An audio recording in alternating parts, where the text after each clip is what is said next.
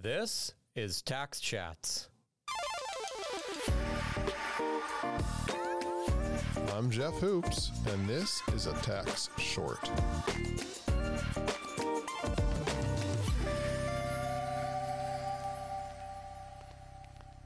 What is a fair tax? People always say they want a fair tax system, or that they want people to pay their fair share in taxes. What would a fair tax system look like? Imagine two neighbors who have identical incomes, health, houses, and abilities. They are the same, but for one single fact. One couple chooses to have 10 children. The other couple chooses to have 10 dogs. In a fair system, which couple should pay more in tax? There are many ways to think about this. Maybe the couple with human children should pay more in taxes because they will be using more public goods like the public school system and should be required to pay for what they use. Maybe the couple with children should pay less because, on average, over a lifetime, it is much more costly to raise a human child than a dog.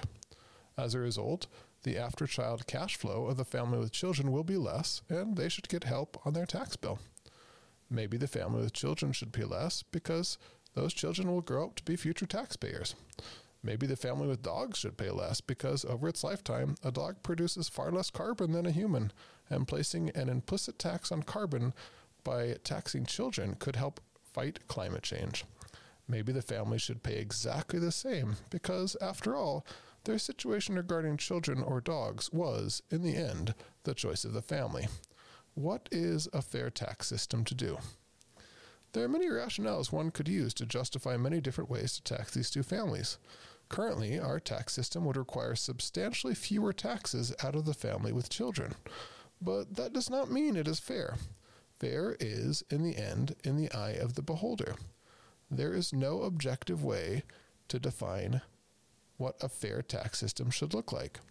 Because two reasonable people can have fundamentally different definitions of what a fair tax should look like, when you hear people clamoring for a fair tax system, it most often means that they want a tax system that favors them or favors the rationales they ascribe to.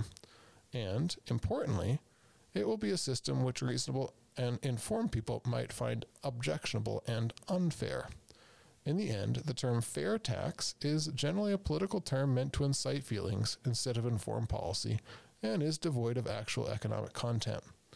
So the next time you hear people demanding fairness out of the tax system, you'll know to simply ignore them. Fair, with regards to taxes, is a pretty vacuous term, without meaning, and not terribly useful.